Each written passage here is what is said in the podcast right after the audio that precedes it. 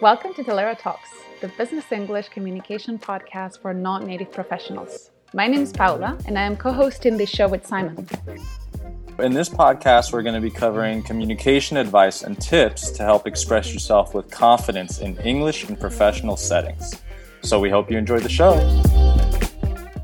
All right, welcome back to another episode of Talaera Talks. My name is Simon, and as always, wherever you are, I hope you're having a great day. I'm joined, as always, again by Paula. Paula, how are you doing today? Hi, Simon. Doing great. Thanks. How are you today? I'm doing really well. Uh, we have another great guest today, um, and uh, Rick, we'd love to hear a little bit about yourself um, from yourself, but first I'll kind of give a small introduction. Um, I think I cover some of the important parts, but there's always so much more. So um, Rick King, uh, I guess, can perhaps be best described as an innovation strategist um, who has very deep experience when it comes to cybersecurity, digital transformation, um, corporate IT integrations, and corporate leadership, including most notably two decades at Thomson Reuters in roles including Chief Technology Officer, uh, Chief Information Officer, COO, and Managing Director along with overseeing the digital growth and transformation of the Canadian multinational media conglomerate that is Thomson Reuters. Uh, Rick has and still is, I believe, active on several boards, uh, including TCF Financial Corporation and American Public Media. Um, more recently, Rick, uh, Rick was uh, tasked with taking on the role of chair during the Minneapolis St. Paul International Airport's $1.6 billion overhaul. So this was a huge project, um, one that I think we'd be interested to hear about. Um, as well, um, Rick earned a bachelor's and master's degrees from the University of Vermont and uh, a certificate in cybersecurity oversight from the Software Engineering Institute at Carnegie Mellon University. So I thought there's just so much here and so much in your experience, Rick. Um, I mean, there's so many places to start, but really, I, I would love to start just to kind of hear a little bit about yourself. And if I'm not mistaken, you started off as a math teacher and coach, and then you know, I guess one thing led to the other, and you ended up as the managing director at Thomson Reuters. So, if I mean, was that always a, an idea on uh, your path of what you saw for your future? Well, uh, good morning, Simon and Paula. Um, great to be with you today. Um, no, I have to say no. my my my career objective when I started as a young person out of college was to be, you know, a teacher, a coach, a school a principal, and then what we call in the uh, in the states a superintendent, the person responsible for the school district. For some reason, I thought that I could run a better school district than whoever was doing it at the time. I don't know what possessed me to have those thoughts, but I went through um, all of that. But I think the important part of the beginning was a focus on teaching and coaching, which came back uh, later on. And, and, and frankly, then I'll get to the latter part of the career, probably 10 years in at Thomson Reuters. So certainly toward the end. Um, I finally realized that it was almost like a full circle connection that um, made me realize that you could look at a business through the people and coaching. Um, uh, and that, that would be a unique way to approach things. Now, granted, you mentioned all the technology roles that I had, which were predominantly what I did. But what I found that typical technologists look at the business through technology, typical marketing people look at it through social media or campaigns, typical uh, finance people look at it through spreadsheets. Nobody including HR people, actually looked at it through a lens of people. Um, that struck me kind of strangely at the time. And I said, why didn't HR people look at it that way? Well, I think HR people were struggling to be at the big table and talk with everybody, and they needed to, to show their business prowess. So they typically didn't um, espouse the employees as much as they should. And I kind of thought I could bring together my expertise and my interest in people and coaching and do it through technology and do it as an executive at a business. And, you know, that sort of uh, in the exercise uh, vernacular of your watch. That closed the loop for me on on one of those career things. I love to hear that, and it's so great to have you here, uh, Rick, today. Um, especially for this topic. So today we're we're mainly talking about appreciation and would love to hear your thoughts. And when people talk about appreciation these days, I feel that it sometimes come from more like the HR realm, but talking to you being you know having so much experience in technology and cybersecurity and having you know being a senior executive i i love how you've been able to combine those worlds and it just feels so so important relevant yeah I, I i, do want to emphasize my greatest partners in this whole journey were my hr team but i don't think I don't think they had the juice to lead it, nor should they by themselves. That's the key. And I think they would say they shouldn't lead it by themselves, most of them. Uh, some of them have the juice, some of them don't, but you need to get the line executives involved in this. And I think that's something that um, made a difference for me in my career, both in terms of the way I felt and what I wanted to do. But all, more importantly, all these people that were working in our organization, not just mine, but in the total company. Um, and, and you know, you asked about the the um, you know the significance I think of appreciation, and I think it's always interesting to start out. People sometimes on the negative side they think, oh, this is just the fluffy stuff. You know, you can serve a, a good cake without the icing. You know what what's all this about? And I got to tell you how important appreciation is. It's not just appreciation, but if you've if you've read anything about thematic uh, approaches to living and how people are innately um, interested in things, what you find is that the heart and the mind uh, are the seat of a strong set of passions, and that there's a hunger by people for personal recognition and accomplishment. Um, that's part of their their self worth and their significance. So if you look at the the motivations of somebody in in the world, and that's the basis of what people think. Um, appreciation becomes one of the most important aspects of trying to accomplish the mission that you set out to do. Yeah, yeah, and you, so I think you've made so many good points in there, and, and the first one from an HR perspective, I think, is so interesting about the kind of transformation that HR has been under over the past yeah 20 30 years of this role of just being an administrative role you know and then you want to get a seat at the table so you need to make more business analytical decisions as opposed to this right what you would call like fluffy right which isn't really that it's you know focusing on the people as your internal customer and and what are their needs right and uh, have how how did you see a shift in this uh, or did you see a shift in this over over these 20 years at Thomson Reuters where it was going from more administrative kind of business focus to more people focused, more people centric. Did you see this kind of shift happen? And if so, how, how did that happen?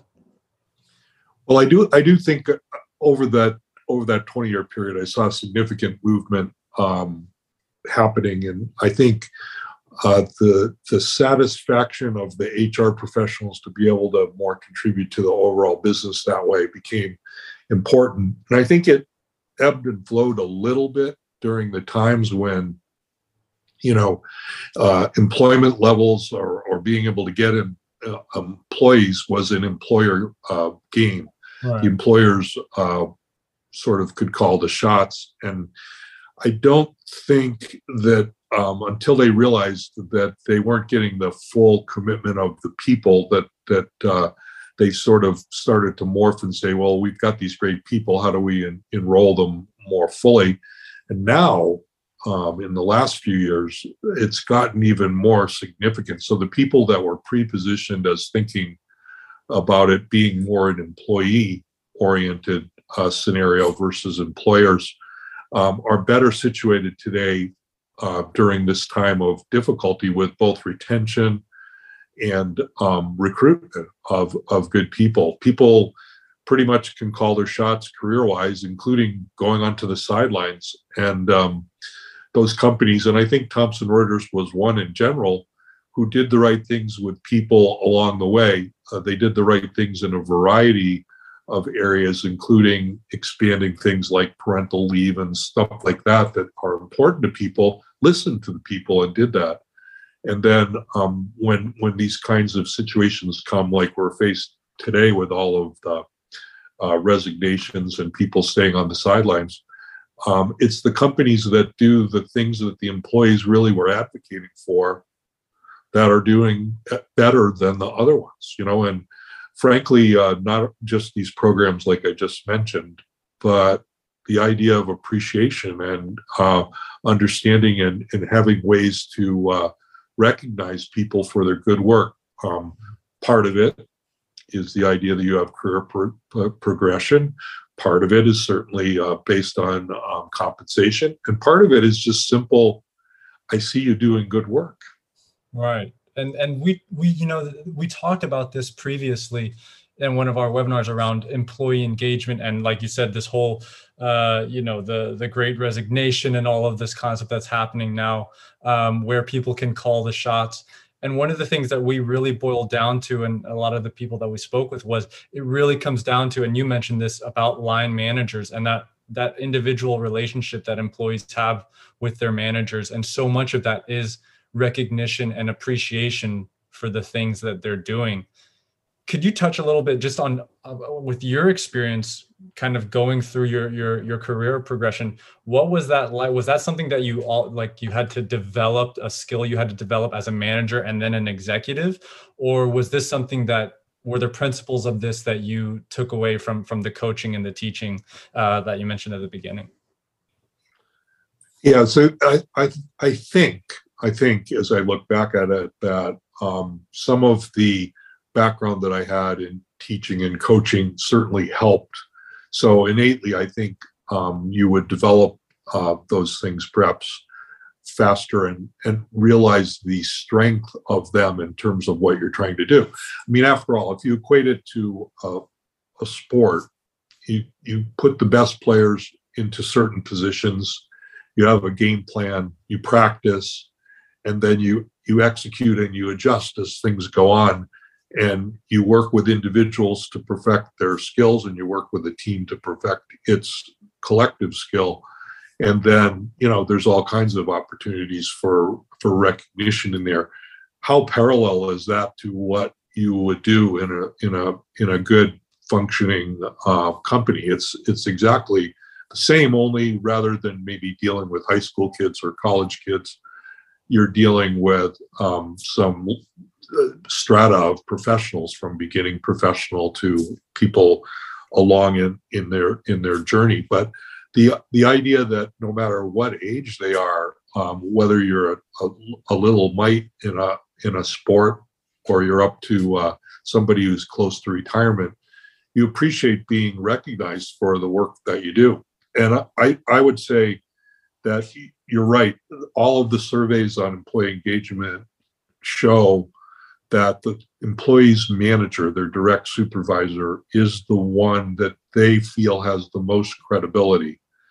Uh, and then as you go up the management ranks, the credibility tends to decline. It doesn't always have to, but the people they trust the most are the people that are closest to them that they see the most often. So that's important that means as a leader, you're one of those ones up there. I want my, you know, my confidence level to be the same as that line manager. And how do you do that? That's the key. One thing that you have to do is as a leader, you need to set out what it is you you want everybody to do. What what's the mission here? And uh, you've got to make sure that all those line managers and all the people between you and the, the employees know the same mission. They know what you're trying to do, they know how you're accomplishing it, they know that you'll go to battle for the resources that are required. And then if that's communicated down through all of the ranks, then you'll you'll have increasing uh, increasing confidence. I think that one of the issues there is always one of um, you know the telephone game where if you pass along things through multiple channels it gets a little muddled each time and muddle upon muddle gives you double muddle and sometimes your message doesn't get through. So my my strategy was the, uh, sort of the same as coaching, but my strategy was this: always use the line managers, communicate through the chain of command. The line managers are the ones that are going to give the direction.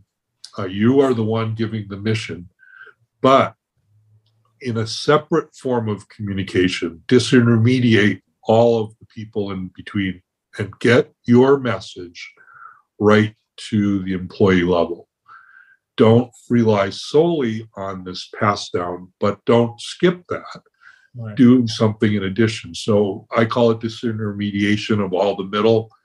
Um, and you can do that by making sure that when you are giving direction, if you have a global group and you don't see them all the time, you use forms uh, that include video where you can where people can watch it, see it.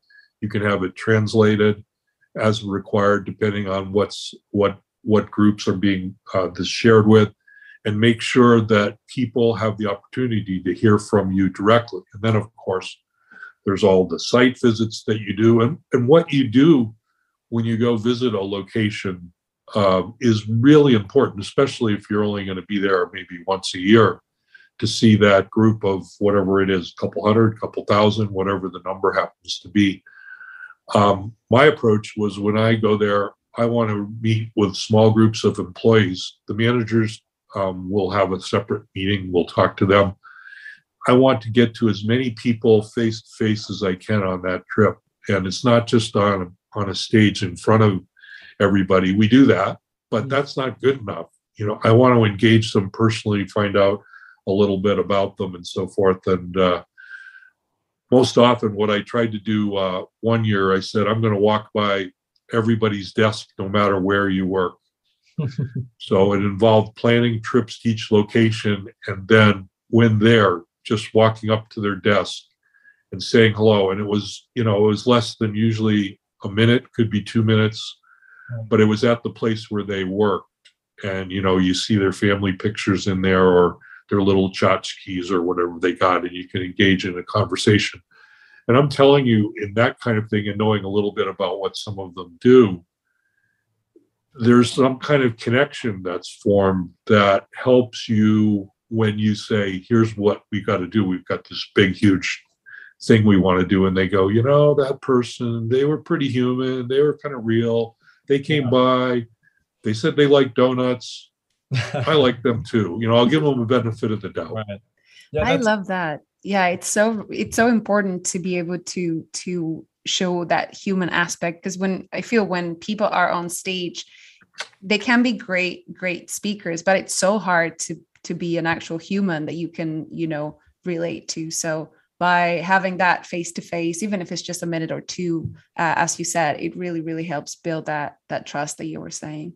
Um, so yeah I'm, I'm totally with you on having that at least small groups or one to one that yeah the other part that you mentioned there uh, um, embedded in that was really critical and you know this is communication pros it's two-way communication versus one-way communication i mean that's mm-hmm. that's where you get engagement so it's good to maybe speak in front of the whole group because that that's that's good but if that's what your mission is to go there and do you're missing it that's just a small piece.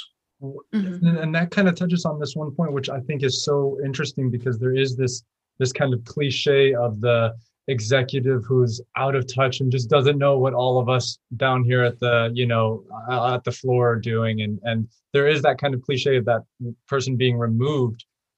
But when you're going and then you're meeting with a handful of employees like what does that what does that conversation look like? I mean what what are those questions that that you're asking? Because i think you know it could be that you're just mean just to kind of get to know them? Or or are you trying to dig deeper about their problems or or or, or how does that look? Yeah i mean um, keep in mind now one of the things sometimes my my leadership team or the managers get a little nervous because you're going to talk to people and i don't exclude them from coming but they they end up excluding themselves because of what i say. It's about the employees. I'm not going to give them work direction so that's a promise but i am you know, if they tell me something that's going on and I'm concerned about it, I certainly will highlight it. But that's not my purpose. My purpose isn't probing about what's going wrong or something like that. But I'm open to that. My purpose is to make a connection with them. So I I do I'm I'm interested in what they do. Um, what I, I usually say something like, "Tell me a little bit about your daily work, and then tell me what you do when you're out of work. What's your favorite thing?" And if I'm that's when we're in a small group, and if we go to their to their uh, desk location, their cube, whatever it happens to be, I we don't script anything. I just see what I can tell in their cube. I always come up with something to ask them about. There's some. There's always some tip. There's a certificate frame. There's a little tchotchke. There's a picture of somebody. There's a pet picture. Who knows? There's and I ask them about that. Now, if they want to offer to me some advice about something that's not going right, I'm all ears and write it down and we'll definitely follow up and they will hear about that back from their from their team. And I just pass it on to their boss and say, look into this and let me know, and then let the employee know. Sometimes I'll write the employee back if they suggest something and, and say thank you. But um, my purpose in talking to them is a personal connection more than getting something like that out of them. Um, so that's the, and people say, oh, how do you have time to do that? I say, that is my job. I mean, what do I do? I lay out the objectives with the executive team. I fight for the right resources and make sure the, the objectives tie in. That's a different part of the job. The other part of the job is having the team to do the job period. That's the most important thing. So, what else would I do? Go in my office and look at spreadsheets? No way. It's it's about the people that are working there, making sure they know what they got to do, making sure they know who you are, and they trust you a little bit more than they did before. And they'll go, they may, you know what? I'm gonna just do it because I think that person is okay. Yeah. I love how it's such a priority for you. And that I guess that's exactly what what makes a difference later. Yeah. I, I think I think so, and I'll tell you. I think uh, many would maybe say that I might take this to an extreme, but I think it is my focus. And we got all our work done. We ach- overachieved objectives, Mhm. even difficult ones. So I I just say I rest my case There you on have it. results and outcomes. And I'm more concerned with outcomes than I am with, you know, butts and seats, as they say. So, you know, I, um, I, I, if we set goals right and we set outcomes right, it doesn't really matter where people are to complete those missions. They'll be in the right place at the right time to do those jobs. And to me, that unknowingly translated perfectly to the pandemic you know we could just go on about our work. It's the places that had ill-defined outcomes that had the most difficulty in terms of um, completing the tasks. But uh, I, I think I, I was going to mention that a couple things around recognition that you asked about that i think relate to this. Um, when we go to those sites i'd always do um, we'd always do recognition events, um, people that did things. We tried to do um, employee to employee programs, so allow an employee to nominate an employee. A lot of places do that. Um, and then do quarterly awards and also recognize um, project completion success. And those come scattered throughout the year, of course. And then whether you can do that in person or whether you do it virtually, um, I think it's really important. And if you wait too long, you miss the moment. So I think it's more like you know you've got to do it. Um, it's a, there's a teachable moment. It ends. You you successfully uh, celebrate it, and then you go on. I loved a uh, comment that um, uh, Michael Dell made uh, one time, and he said, um, "You can always have time for a nanosecond of celebration," Hmm. and it, it really kind of brought to me the mindset that you know you should be doing this right when it's really in everybody's head. If you wait um, a month, a quarter, or whatever, you know, people are on to different projects, and uh, you've lost you've lost the moment. Um, so I think that the group success is important. Yeah. And, and did you did you ever have a manager that or or someone that was above you that you felt did that really well with you and that kind of helped you strive and push a little bit further? Yeah, I had quite a few. Um, you know, um, I, I, would call them the, the the leaders you work for, the mentors that you had over the years. Um, they, they a lot of times, some of those people, they they always did certain things, and you kind of cobbled them into your own style. Um, and some of them you never even worked for. Um, uh, I'll I'll give you an example. Uh, there was a gentleman uh, by the name of Tom Mendoza. Tom was uh, chairman of a company called NetApp when it was uh, created, a storage company and so forth, and he did quite well with that. Um, uh, very dynamic speaker, um, motivator, and focusing on people to great success. And uh, I, I, I learned a lot from him. One time, he told me something that uh, uh, well, he's told me a lot of things, but one one of the things he told me was he said, you know, I I um I've I've put out in my in my company the fact that if if uh, an employee sees another employee do something uh, phenomenal, they should call me or write me, and I will call that employee who did that great thing and say thank you. And he talked to me about the calls he's made and all that kind of stuff, and uh, it was it was phenomenal. And Tom uh, to, Tom had a voice like this. I'll try to voice Tom. It's like, Rick, it's phenomenal when you talk to these people and listen to them. So I'm like, okay, Tom. And I said to myself, I'm going to do that. I'm going to do that. In fact, I'm going to throw a little branding around it and a little music with it. I'm going to call it Tell Me Something Good and you all remember that little music piece that goes with it. Let's not think about what it's about for the moment, but you know, and I, I wrote uh, to employees and I said, I'm going to start this program. I'd like you to send me an email with a phone number and an employee name and tell me a little bit about what they did. Doesn't have to be a big thing, just tell me. Literally, over a couple of years, I got thousands of emails on that. So here's what would happen pick up the phone and call them. Uh, and the first time I did, I got their voicemail. and I'm like befuddled by the voicemail, right? So I, I, I called Tom Mendoza back and I said, Tom, what do you do when you get voicemail? the greatest thing. Just leave them a long message. They'll play it for everybody. They'll play it for their mother. It'll be fantastic. Like, okay, all right.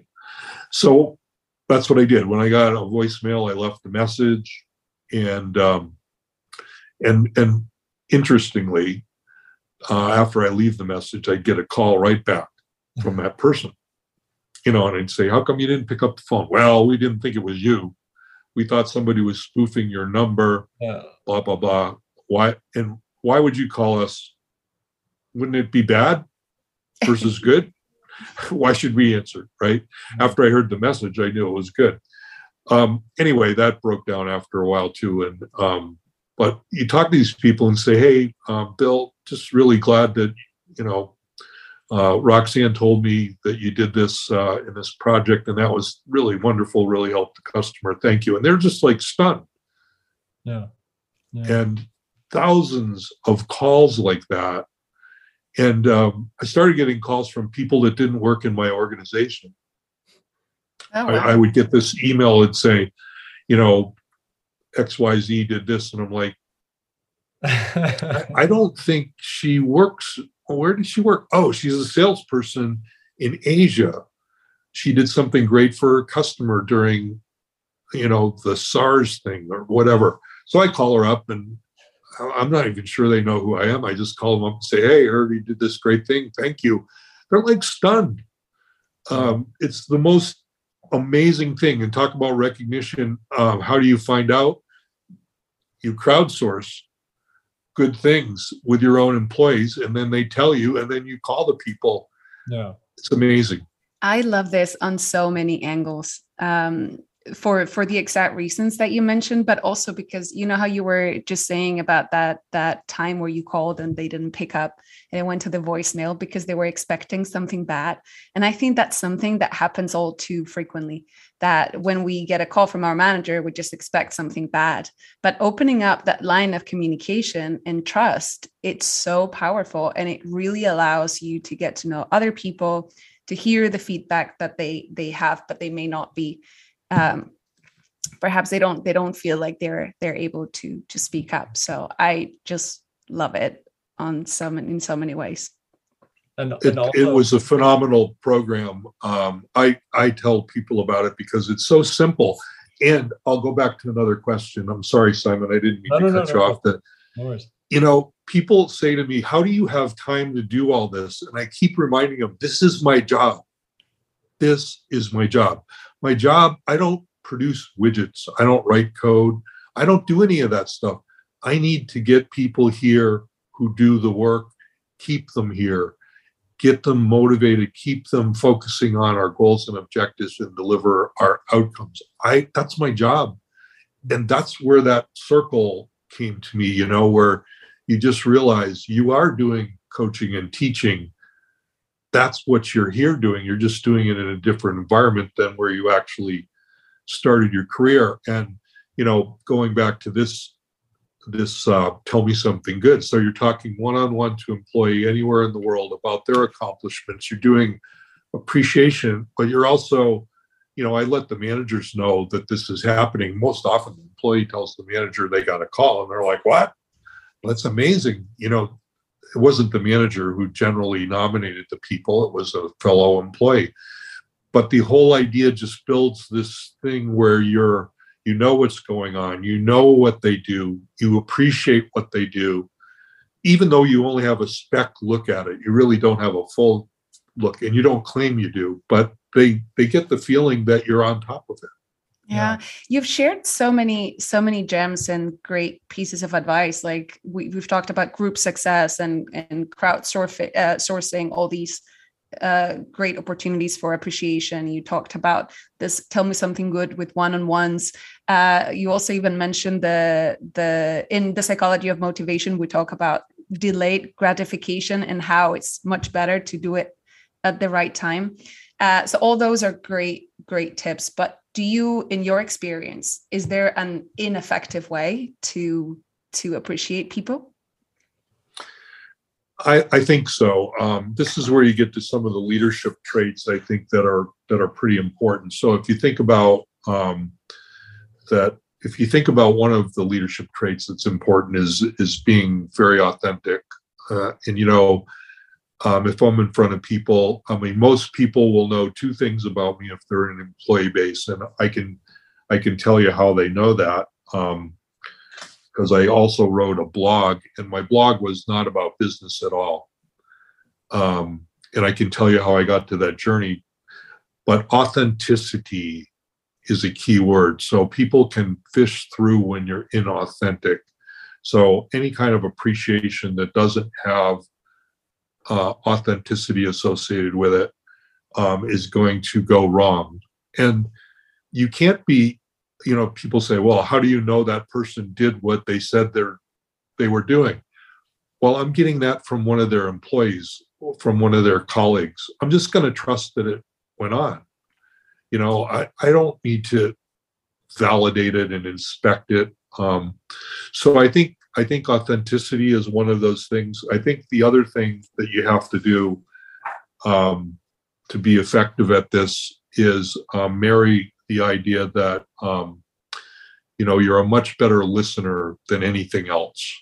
Um, the golden ratio of two ears to one mouth is critically important if we focus that way.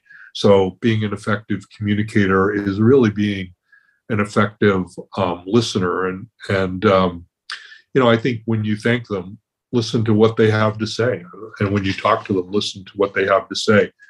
I think that funky programs that um, you know give meaningless things to people and automatically get awarded because it's the time in the quarter to award them don't mean as much to people as a personal approach, whether that personal approach is from their peers, from their manager, from the executive over their group. Uh, it should be personal, it should be authentic. And then I think, um, you know, I think that people appreciate that. I think that's where you go right and not go wrong. Hmm. Rick, do you feel like because you have obviously so much experience on, in different organizations being a board member, do you see a, a common thread of this being, you know, employee appreciation, employee engagement as being a common thread for like winning organizations for successful organizations? And you know, to, on the other side of that, do you see that that being do you see that being a thing that's lacking in organizations that maybe aren't performing as well as they should be? I would say yes to both. Um, I believe that the potential that the people and the organization bring uh, to the business can be fully developed and capitalized on when the people in the business know what the objectives are and that completing them um, they will be appreciated in in multiple forms. Um, and you know you can't always like pay somebody thousands of dollars of bonus for something that's that's probably not expected but you've got to pay fairly give them the right equipment to work with give them the right teams to work with um, root out things that aren't good for those teams let's say. And then i think um, set high goals and that's one of the things one of the other things that uh, tom mendoza mentioned to me he just said in his leadership one of the things that he felt a lot of people fell short with was to have high and unlimited expectations. And that you're much better off failing to meet some but still praising people for that than giving such a giving um, a slam dunk one to, to, to complete so that they can be 100% and recognition around that is really important you want people to feel like they completed things but people know when it's a stretch and they really appreciate it. So a reasonable stretch is a good thing. And he called that high unlimited expectations, which I think is uh, another way. I don't think you can do that in an organization where you're not appreciating people, where you're not recognizing people properly. And if it's a mechanical thing, it won't work. It's got to be really intrinsic in the value proposition that that company is offering the employees. And I do think the uh, companies that do that will have better outcomes than the companies that don't. And I think the companies that are behind in that are trying to catch up because right now it's a you know uh, you can't get away with it any longer and, and you know whether this isn't probably going to last forever it will flip like it always does but let's hope that more and more companies adopt these kind of things and then really see the um, improvement in the outcomes um, going forward. And don't when when it becomes an employer market again dump some of these really important things. Yeah absolutely. And and and if you see like you said the proof is there you know you rest your case on organizations being more effective uh, obviously retention and and you know how much money that saves the organization and then how effective the uh, the organization becomes when you have these types of employee engagement programs and that actually work right? And and it it will be very interesting to see what happens in the next two to three years. You know you see certain companies and and the the big topic is always around working remotely versus in the office right? And whether employees can can do the hybrid thing or do they have to be forced to come back into the office? And uh, people are saying well look at google. First it's hybrid and then they're going to bring everybody back into the office. And then you know that's how it goes. Just as a last kind of topic here touching on that i mean what what are, what are your thoughts on, on what you think will happen going into the the next two or three years around uh, employee engagement and, and how working remotely versus working in the office plays into that. Do you, do you think, are you glad that that's something you didn't have to necessarily deal with when you were uh, COO at uh, Thomson Reuters? Um, no, I'm not glad I didn't have to deal with it. Actually, that I think it's a it's an interesting um, opportunity. Um, what I what I really like is that we've got the technology to be remote to do that. So I think I would come, I would say my view is that we're working on different forms of hybrid is where we need to be. The, the question the question that I have is just how often do we need to get together as a team physically? And how do we accomplish that in an organized pattern? And you know we had we had groups in thomson reuters um, that were totally remote. And um, what we did was you know once a month or once a quarter that group would would have a face-to-face meeting and they'd spend the day together and it, that works okay um, and you know the geography caused a lot of us to have to be remote from our teams and uh, and get together once in a while, but not all the time. So I think it's all doable. Um, I think the one area that I worry about, and I think we're going to have to create some kind of new new employee mentor program, is when new people come in.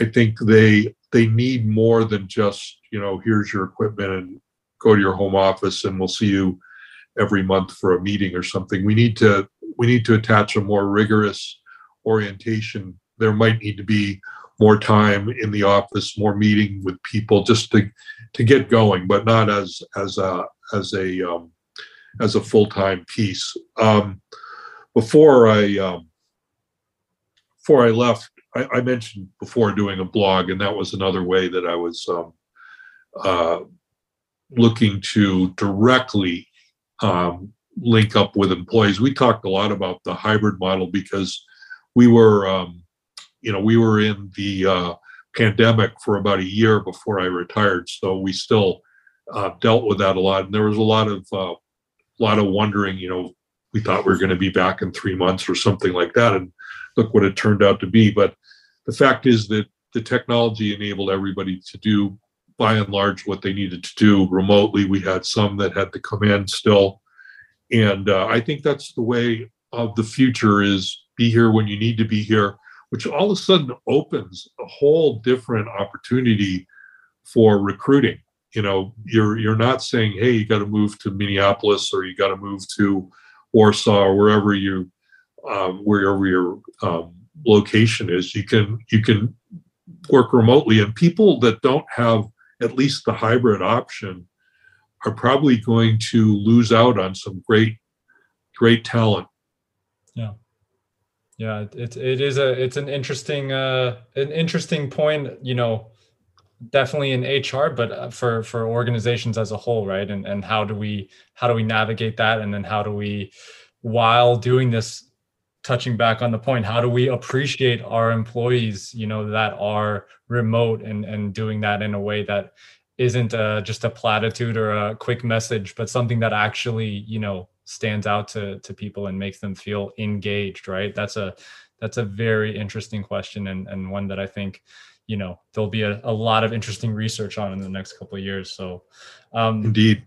and you know for me i think probably the big takeaway which i thought was really interesting today that you mentioned was the kind of the the trickle down approach of you know communicating down through line managers but then also yourself going through and kind of making touch points um, and following along. I think that's just a really interesting way of of making sure that communication is is flowing throughout different levels in the organization and i really appreciate you you know staying on today and and and uh, all of your all of your your tips and experience i think is, is going to be very helpful not only from a communication standpoint but also just in general for for all of our listeners out there um, so yeah definitely thank you very much Sure. Simon, there's two things that following that point that you might listeners might be interested in.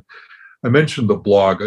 So I, I just want to talk about the transition. When I started writing the blog, I, I wrote three blogs internally a week. That was my goal. And I thought, okay, um, every I'll do a business topic a couple times and I'll do a personal sort of topic. And the readership of the business topics was much lower than the personal ones. Um, what I began to realize is that, um, and the interaction, the comments, the dialogue back, people feel like they're on an uneven platform when you're talking business strategy or something with an executive leader. They, it's harder to engage. I stopped writing anything about the business, by the way, very quickly and I started writing more personally. And it fell right into that engagement of one on one through people all over the place.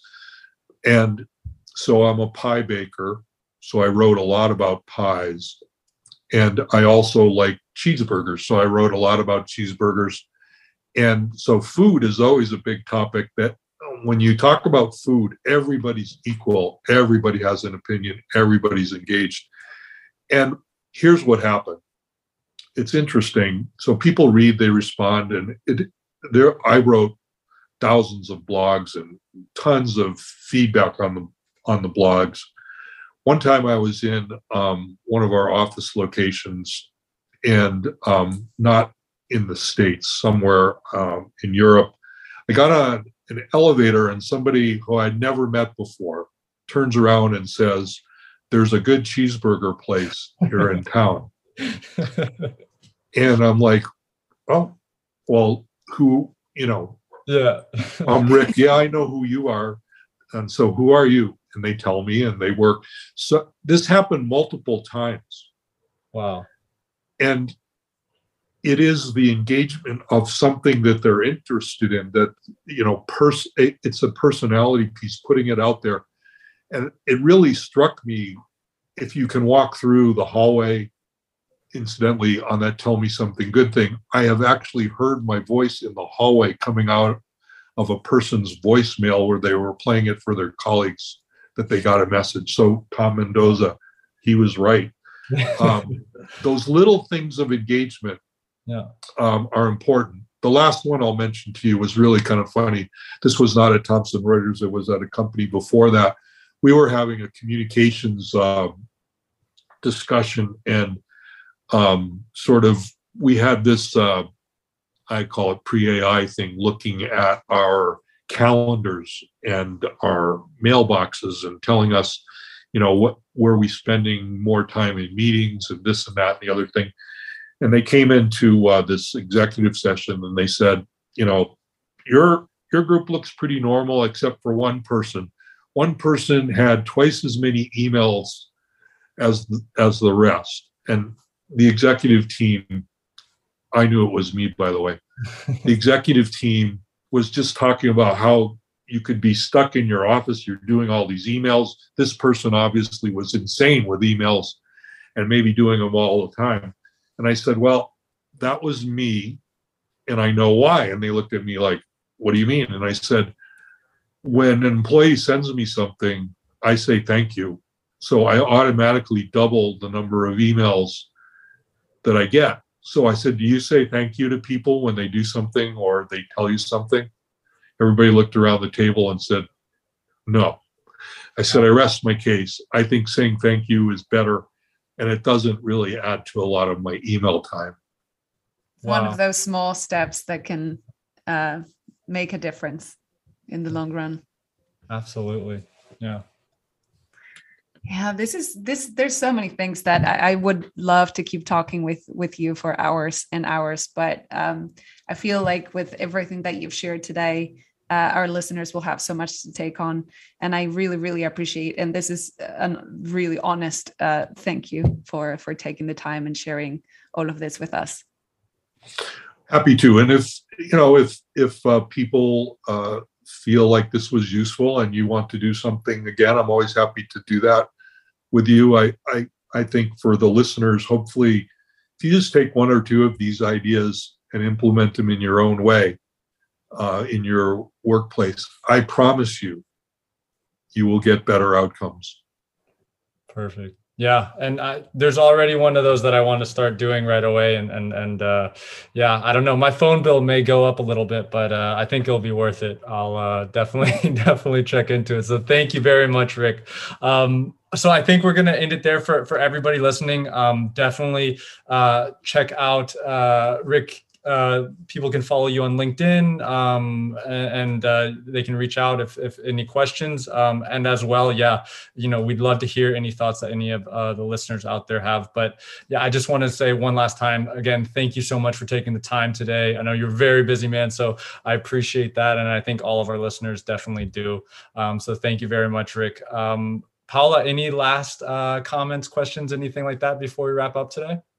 Uh, no, I, this was such a great discussion, Rick. I don't know if there's anything else that you would like to mention before we wrap wrap, wrap it up for today.